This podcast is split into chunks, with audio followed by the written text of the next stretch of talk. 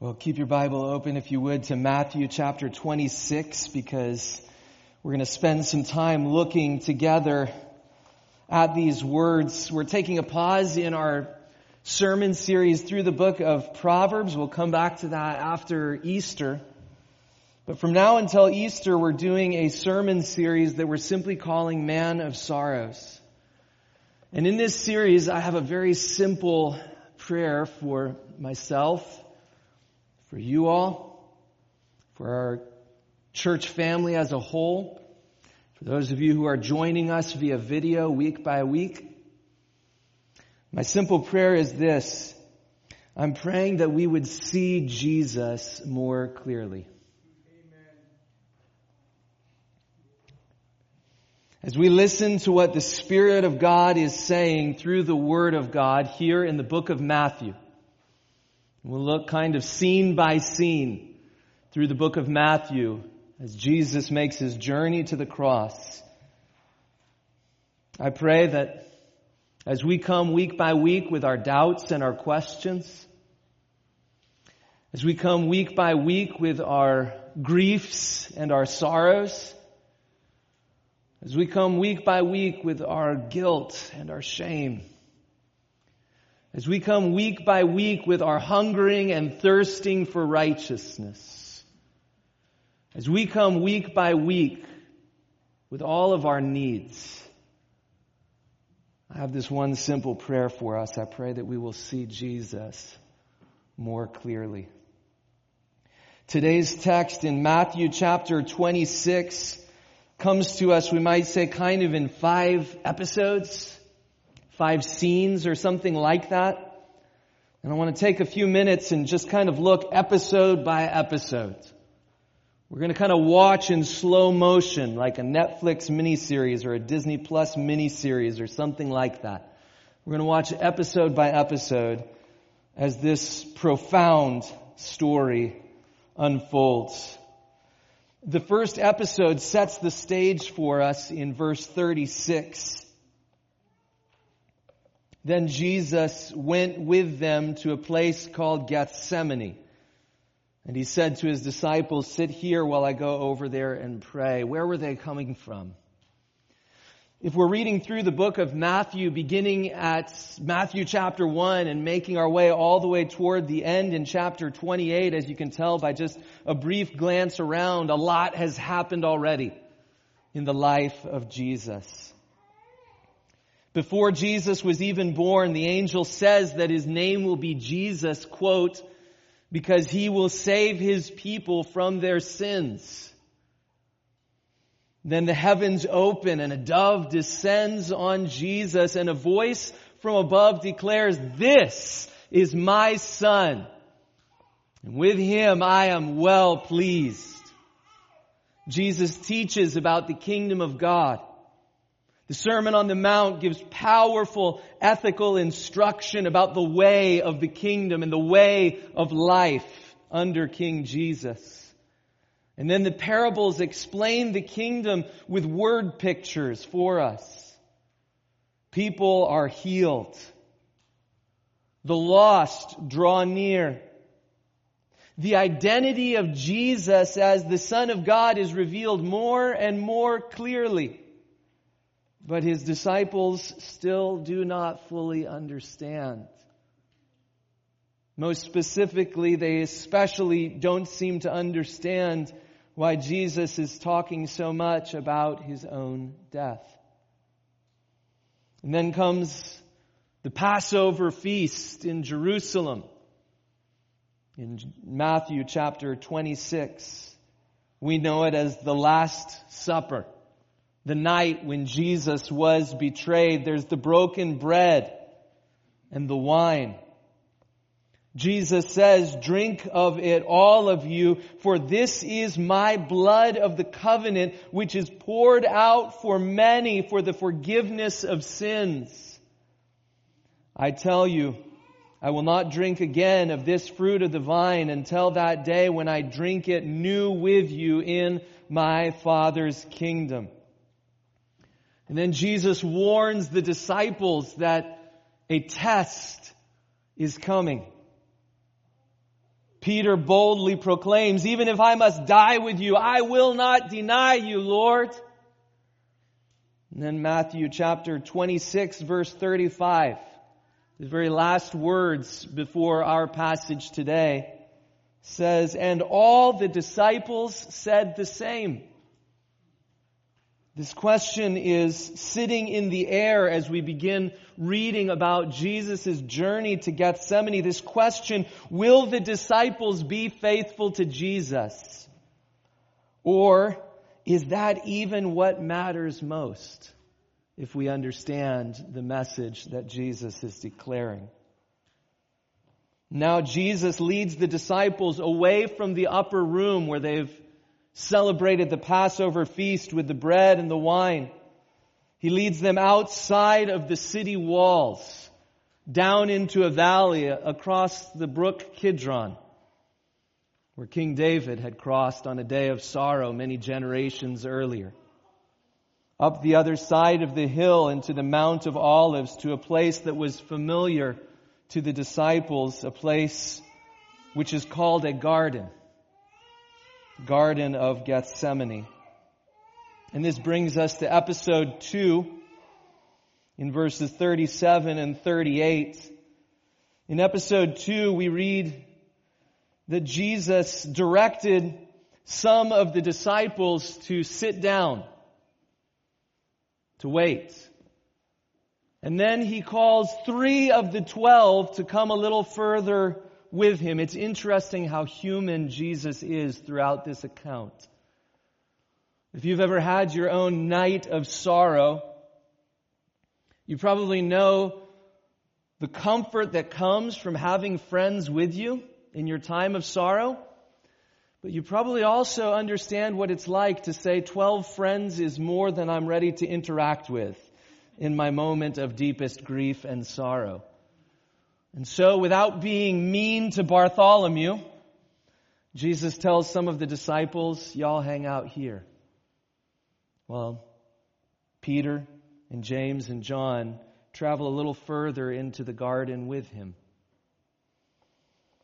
And then in verse 37, we read that Jesus speaks to Peter and the sons of Zebedee, that's James and John. And as he speaks to them, it says he began to be sorrowful and troubled. He began to be sorrowful and troubled. And he says to them in verse 38, My soul is very sorrowful. Not only does he repeat the word that was just used in the description, he adds emphasis to it. My soul is very sorrowful even to death. This is deeply emotional language that our Lord Jesus is using. In fact, he seems to be borrowing it from Psalms 42 and 43. Three times in Psalms 42 and 43, we read this refrain repeated over and over. This refrain which was written for disciples to pray, for disciples to speak to the Lord in their moments of deepest grief. This psalm which has been so meaningful to some of us in this room, it has this refrain in Psalm 42 verse 5, in Psalm 42 11, repeated again in Psalm 43 5. Why are you cast down? O my soul? And why are you in turmoil within me? The English translation doesn't give it to us quite as clearly, but in the Greek language, Jesus is using the exact same words that disciples have been praying in their moments of deepest grief across the generations. You see, Jesus Christ is demonstrating his absolute solidarity with his people, even in our sorrows, griefs, and pains. Jesus Christ, the eternal Son of God, did not just appear to become human. He did not just put on a human costume and play the part of a human. He entered fully into the depths of our human experience, grief, pain, sorrow, all of it. All the way to the point of saying, My soul is very sorrowful, even to death. I wonder how many of us have felt very sorrowful.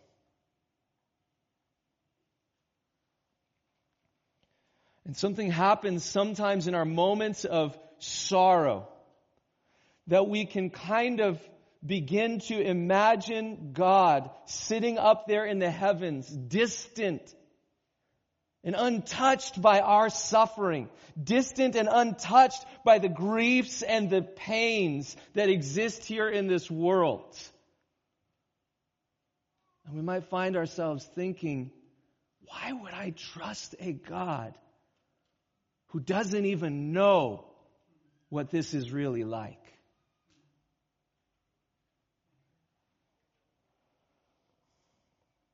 About a hundred years ago, there was a fellow who had witnessed the horrific evils and atrocities of the Second World War. So many lives lost. Such a disillusioning experience for so many people. And he came out on the other side of it and he said, In a world of suffering, I could never believe in a God who was immune to it. You see what he's saying, right? If we live through so much grief, so much sorrow, so much pain, so much suffering, how could we trust a God? How could we entrust ourselves to a God? How could we believe in a God who just sits at a distance and shrugs at what we're going through? But when the minister John Stott said, In a world of suffering, I could never believe in a God who was immune to it, he was pointing to the cross of Jesus Christ and pointing out that in the sorrows of our Lord Jesus, we do not meet a God who is distant and disconnected and unfamiliar with our sufferings. When we look in the face of Jesus Christ, we cannot truly say, Lord, you don't understand. When we look in the face of our Lord Jesus Christ, we meet one who, in total solidarity with us, knows full well what it's like to be very sorrowful, all the way to the point of death.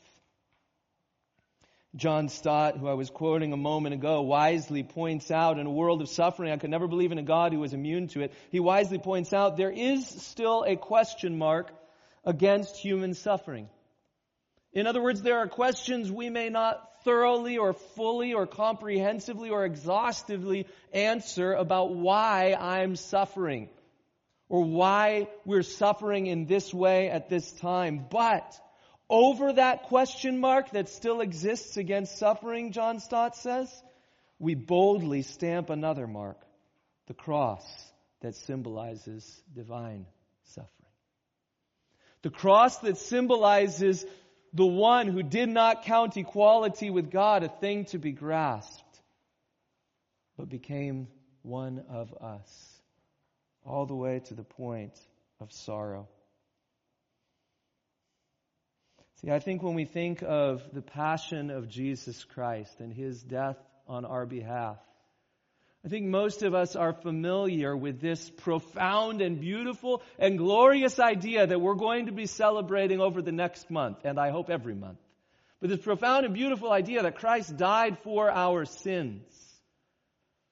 Sometimes I wonder if we too quickly glance over this fact. Surely he has borne our griefs and carried our sorrows.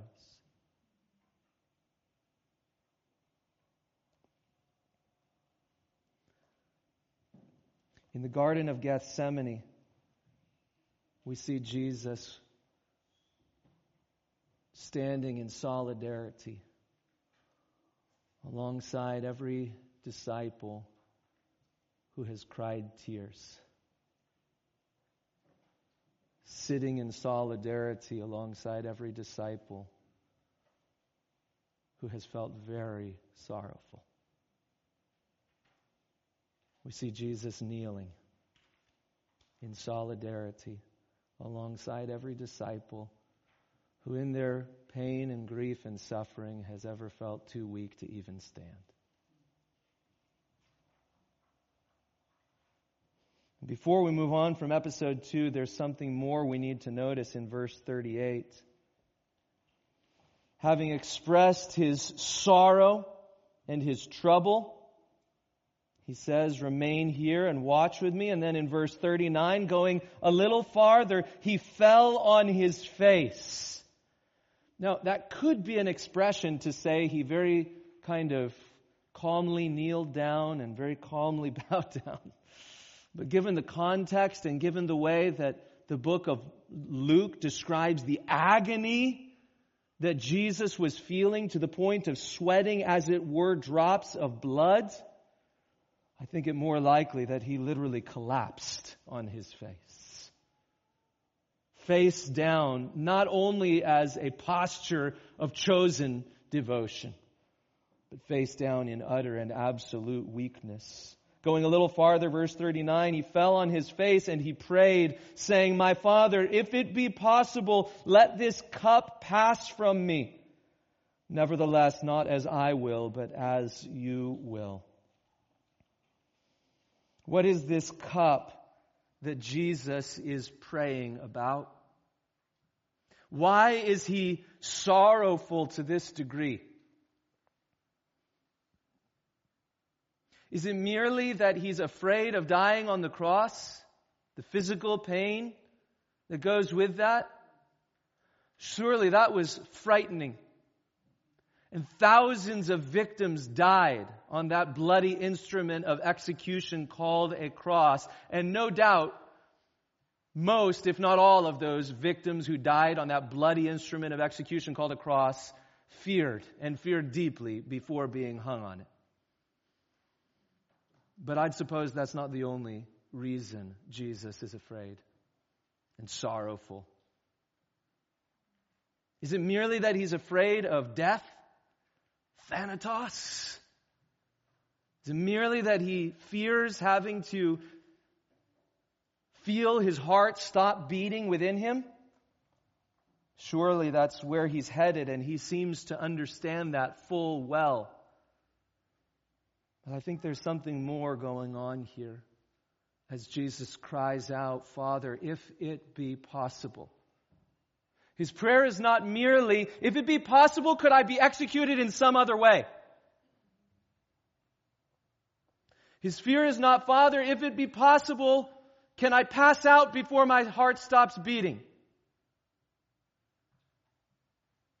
What has brought him to his knees What's got him crying tears of grief into the dirt an inch away from his face?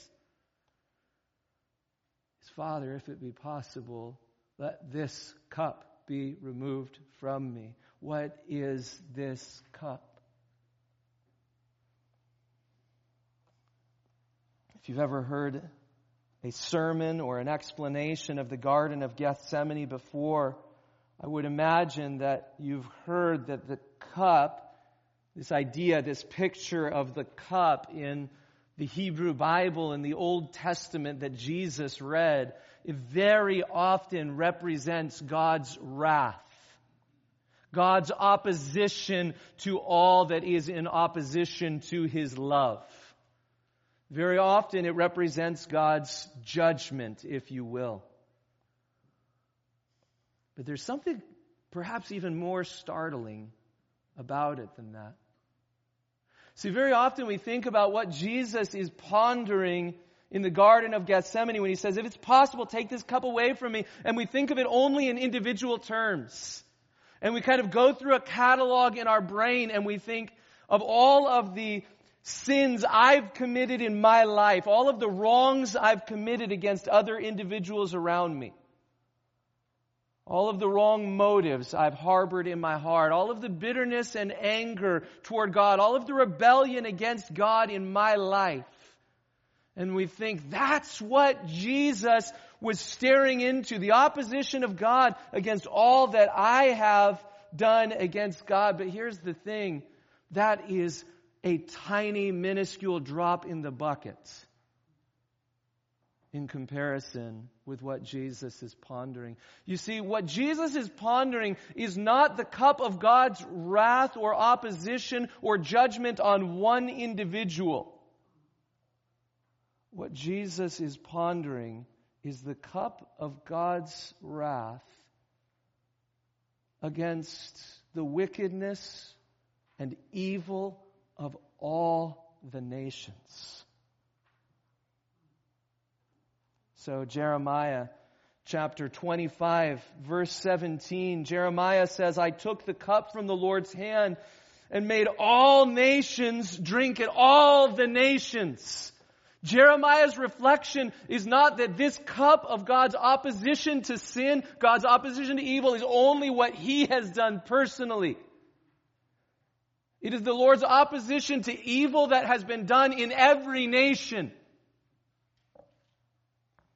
Jeremiah unpacks that. That includes the evil that's been done in Jerusalem and the cities of Judah. It includes the evil that was perpetuated by Pharaoh, king of Egypt, and his servants and his officials and all his people. It includes the judgment on, of God on all the evil that was committed by the king of Babylon. And there's ten whole verses I skipped there in those dot, dot, dots naming nation after nation after nation after nation. When Jesus in the Garden of Gethsemane stumbles to his knees and falls flat on his face and cries out, Lord, if it be possible, let this cup be removed from me. This cup is not merely the judgment on one individual's sin or wrongs or evils. This is the right, righteous, holy, just opposition of God against all the evil that's been perpetuated in every nation on this planet across the centuries.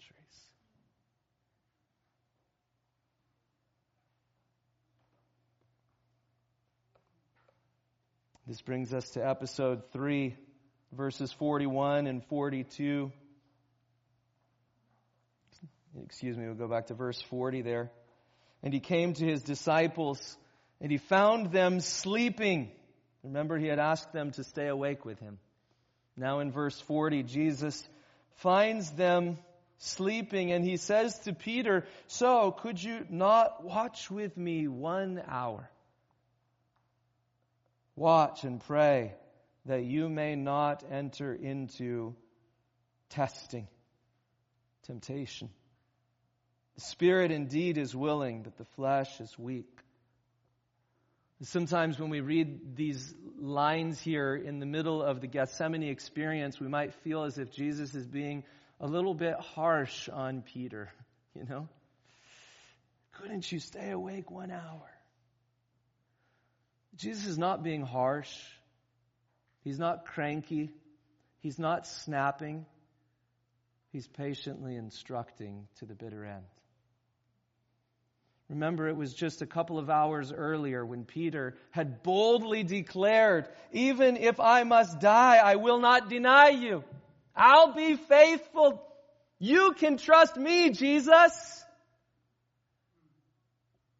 And now Jesus comes back and he's driving home a point. I told you earlier that my blood was the seal of the covenant, not your faithfulness, my faithfulness.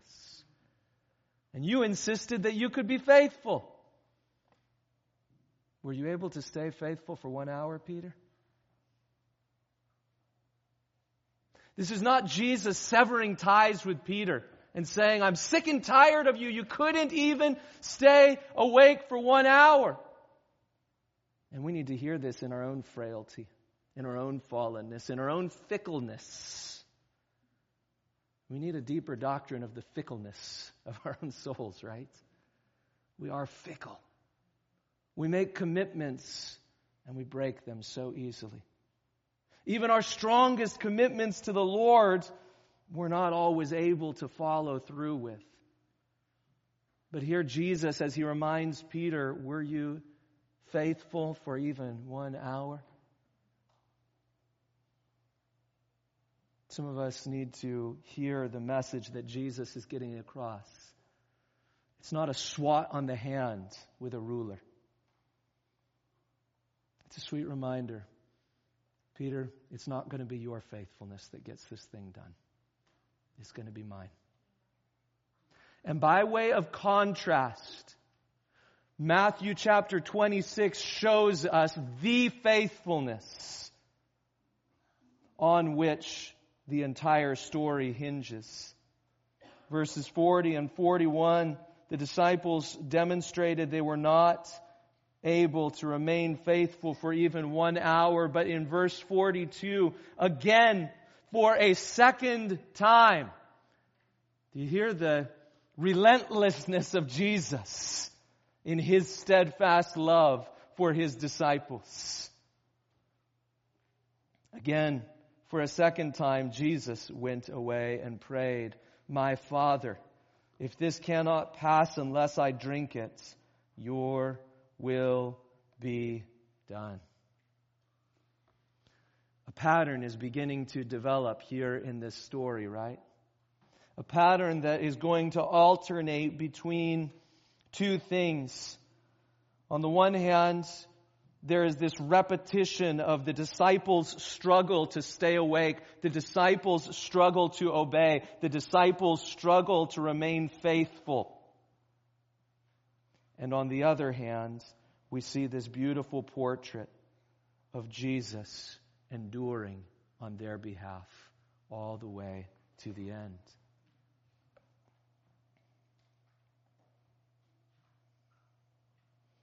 Our boldest declarations of faithfulness to Jesus will only get us so far.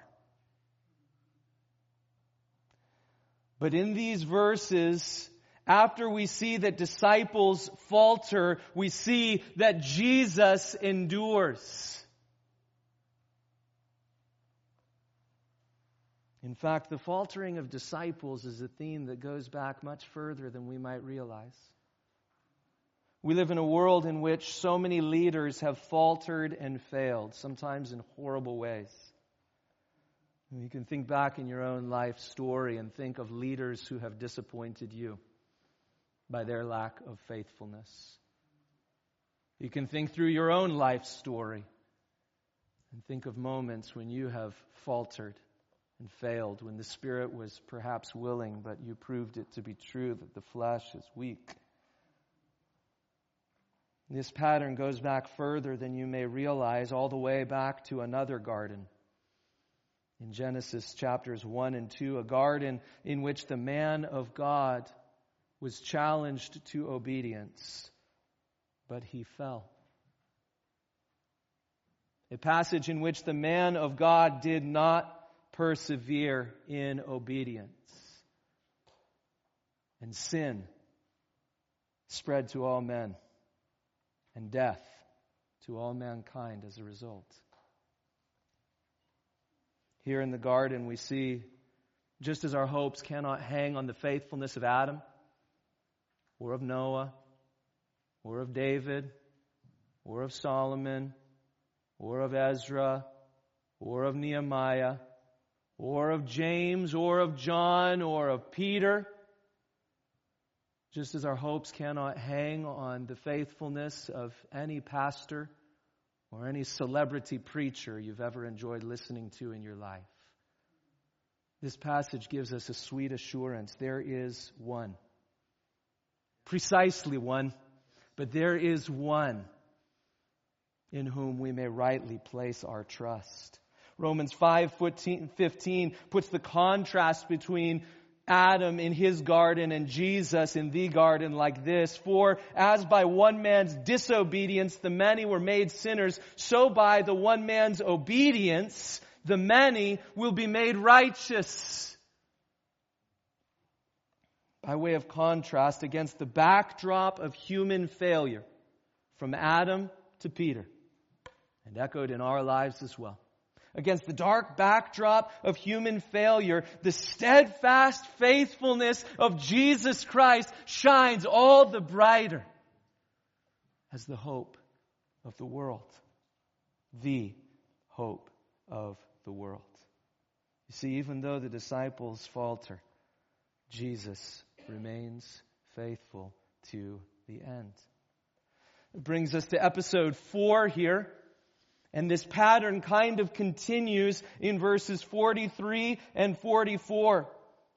This pattern that we've seen alternating between the disciples' sleepiness and the Savior's faithfulness. Verse 43, and again he came and found them sleeping. For their eyes were heavy. Just a moment of understanding, right? Verse 44, so leaving them again, he went away and prayed for the third time. Matthew is repeating this and Matthew is counting for us in case we couldn't get to three. He's counting for us to show us the relentless faithfulness of our Savior for us. He prayed and he prayed and he prayed. He endured and he endured and he endured in prayer all the way to the end. For the third time he prayed, saying the same words again.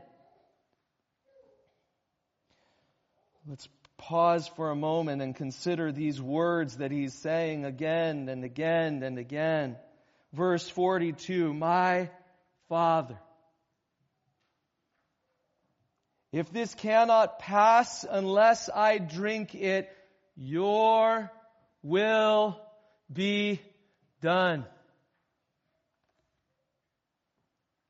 As Jesus lies face down in the dirt, as he kneels again and again and again, persisting in prayer, enduring by prayer for us and for our salvation we have an opportunity to listen in on one of the most profound moments in all of human history. Here at the fulcrum of human history, as Jesus is moving toward his execution and his burial and his resurrection, Jesus has these last few moments of freedom before his arrest. And he spends them nearby a few of his closest friends. But he spends these last moments of freedom before his death in communion with his Father.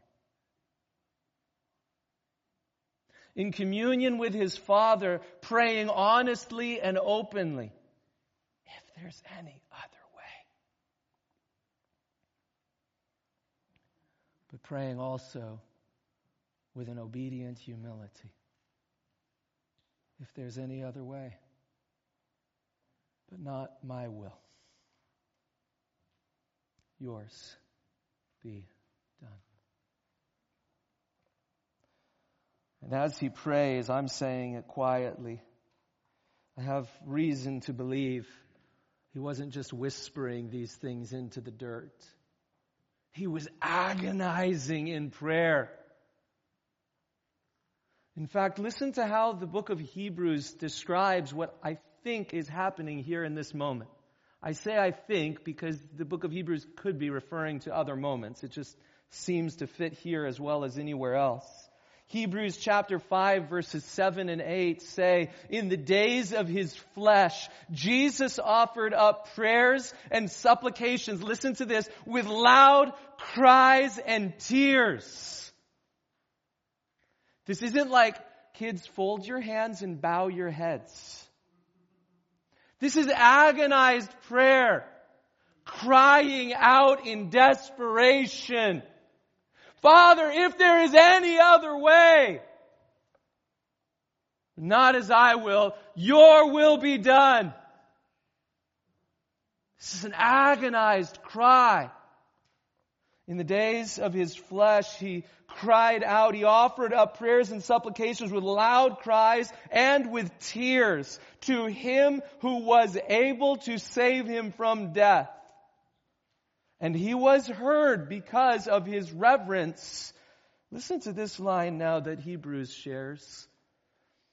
This is going to mess with your theology. I'm just warning you. Hebrews chapter 5 verse 8 says, Although he was a son, he learned obedience through what he suffered. We have a hard time with that because our idea of righteousness and obedience is that righteousness and obedience is simply the lack of sin. Jesus lacked sin his entire life. He never had sins he had to stop doing. Do you see? He never had original sin that he needed to grow up out of. Jesus never had sin, and yet there was a righteousness, a fullness of obedience that he had to grow into. He had a fullness of righteousness that he had to accomplish. Not just the absence of sin, but the presence of a fulfilled righteousness. Hebrews chapter 5 tells us that Jesus got to that fulfilled righteousness. Not getting rid of sins. He had no sins to get rid of, but fulfilling all that he was called to do in the Father's will. How did he get there? By agonizing in prayer. And at one level, one of the things this should do to us is just leave us marveling at Jesus Christ and all that He has fulfilled and accomplished on our behalf. It should leave us marveling at the fullness of the salvation we have in Jesus Christ. Not just saying, thank you for dying for my sins. Praise God that He died for our sins, but there's so much more that He fulfilled and accomplished for us. This should leave us marveling at what Christ has fulfilled for us and for our salvation. But, I want to say in kind of a soft way to the side, this also models for us a path that we're called to follow ourselves. Why did Jesus invite three disciples to come? Maybe simply in his humanity, he wanted to be around a few others. It's understandable, but his business was with the Lord. He doesn't want to sit and talk through the events with them. He wants to have a conversation with his father. Why does he invite them along? Maybe because he wants them to listen in and hear and learn by listening to him what the way of Christ sounds like.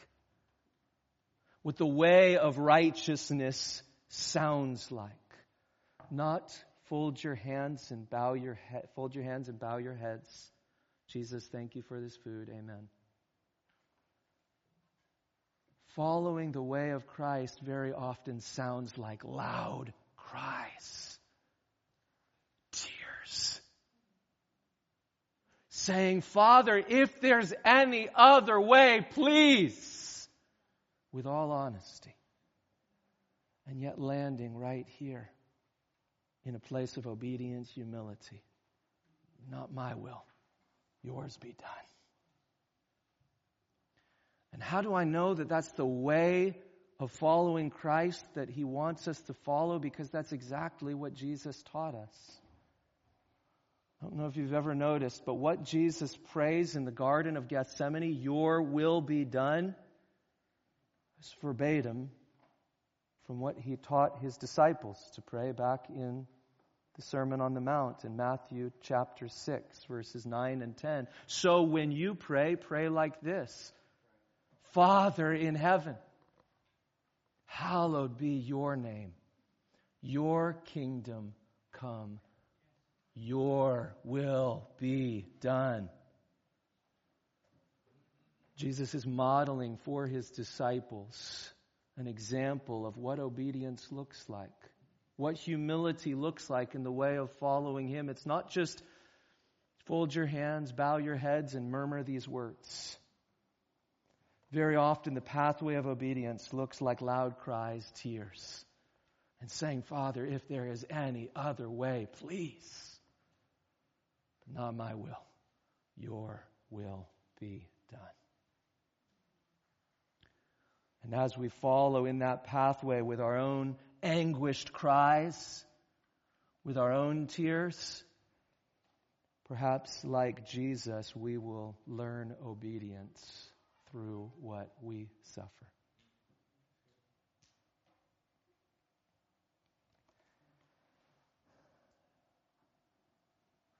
Brings us to the final episode here in this passage, episode 5 and verse 45 and 46. Then he comes back to his disciples and he says to them, Sleep and take your rest later on. See, the hour is at hand, and the Son of Man is betrayed into the hands of sinners. Rise, let us be going. See, my betrayer is at hand. There's a profound irony here in these words. Something that seems completely out of place, but beautifully out of place when you see the whole mosaic put together, if you will. What seems out of place is that the Son of Man is being betrayed into the hands of sinners. I pointed out a moment ago that here at the fulcrum of human history, when all of the story of redemption hinges on this one weekend, and the events that are about to unfold in his death, his burial, and his resurrection, as the whole story of history across the ages and around the globe hinges on this one moment. This is a series of profound ironies, things that just seem out of place. What's ironic about the Son of Man being betrayed into the hands of sinners? In order to understand that, we need to understand what this title, Son of Man, refers to. Sometimes we think of Son of Man referring only to the humanity of Jesus. I think it could have echoes of that at times, but in the context of in the context of the Old Testament scriptures, this title, Son of Man, comes with a lot more meaning than that. Think for a moment about what the prophet Daniel spoke about the Son of Man. Daniel says in Daniel chapter 7, I saw in the night visions and behold with clouds, with the clouds of heaven, there came one like a son of man. There's that title. Well, what's going on with the son of man? Let's read and find out. He came to the ancient of days and was presented before him and to the son of man was given dominion and glory and a kingdom so that all peoples, all nations, all languages should serve him. His dominion is a everlasting dominion which shall not pass away, and his kingdom one which shall never be destroyed. What's going on with this Son of Man title? The Son of Man is the one who will one day, according to the Bible, reign over all peoples, all nations, all languages. All allegiance belongs to Him. But here at the fulcrum of history, in a moment of profound irony, instead of arriving to serve this one who will rule all the nations, he allows himself to be handed over into the hands of sinners.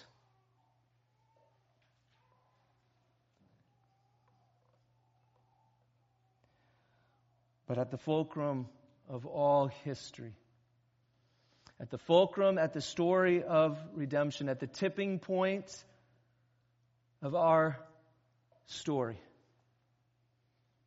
None of these ironies are without purpose. In fact,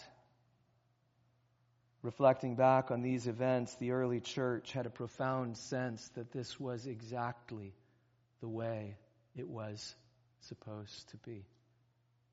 This was exactly the way that the Son of Man would arrive at a place of reigning over all the nations by humbling himself and by becoming obedient to the point of death, even this kind of death on a cross. Philippians chapter 2, verses 6 through 11 explains what's going on like this. Jesus Christ, though he was in the form of God, did not count equality with God a thing to be grasped, but emptied himself or poured himself out by taking on the form of a servant, being born in the likeness of men and being found in human form, he humbled himself by becoming obedient to the point of death, even death on a cross, and therefore do you see that connecting word before we move on? Because he humbled himself to the point of death, even death on a cross, because he carried our griefs and our sorrows all the way to the end, because he took on himself a judgment that was not due to himself, because he took on himself a judgment that was due to all the nations of the earth. Therefore, God has highly exalted him and bestowed on him the name that is above every name, so that at the name of Jesus every knee should bow in heaven and on earth and under the earth, and every tongue confess that Jesus Christ is Lord to the glory of God the Father. Here in this passage as we witness the man of sorrows in the Garden of Gethsemane. We see this beautiful portrait. Even though the disciples falter, Jesus remains faithful to the end. Even though disciples falter, Jesus remains faithful. And because Jesus remained faithful, because he was faithful to the Father's will, even when that involved drinking the cup of God's opposition to all that is evil in every nation on this planet across history. Because of that, the Son of Man has been given the name that is above every name. And so, as we continue our journey of faith, as we follow this one named Jesus, who has been given the name above every name, let's draw near to him with our griefs and our sorrows, knowing that he is able to sympathize.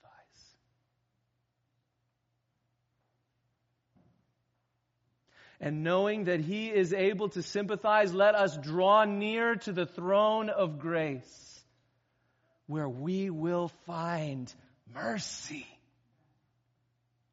in our times of need. And through it all, let's remain bowed down like the man of sorrows himself honestly speaking with the Lord, drawing near to our Father in heaven with obedient humility, but drawing near with that anticipation of the day when He will come and make all things new.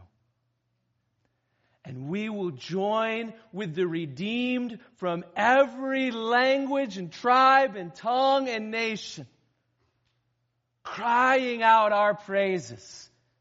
When we'll join with all creation, all the heavenly creatures singing along with us.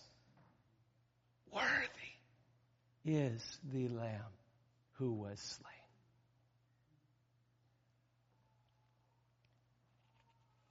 As we pay attention to the man of sorrows in the Garden of Gethsemane, I hope that we'll walk away having seen him a little more clearly. And I hope we'll walk away with a song in our hearts. Worthy is the Lamb who was slain.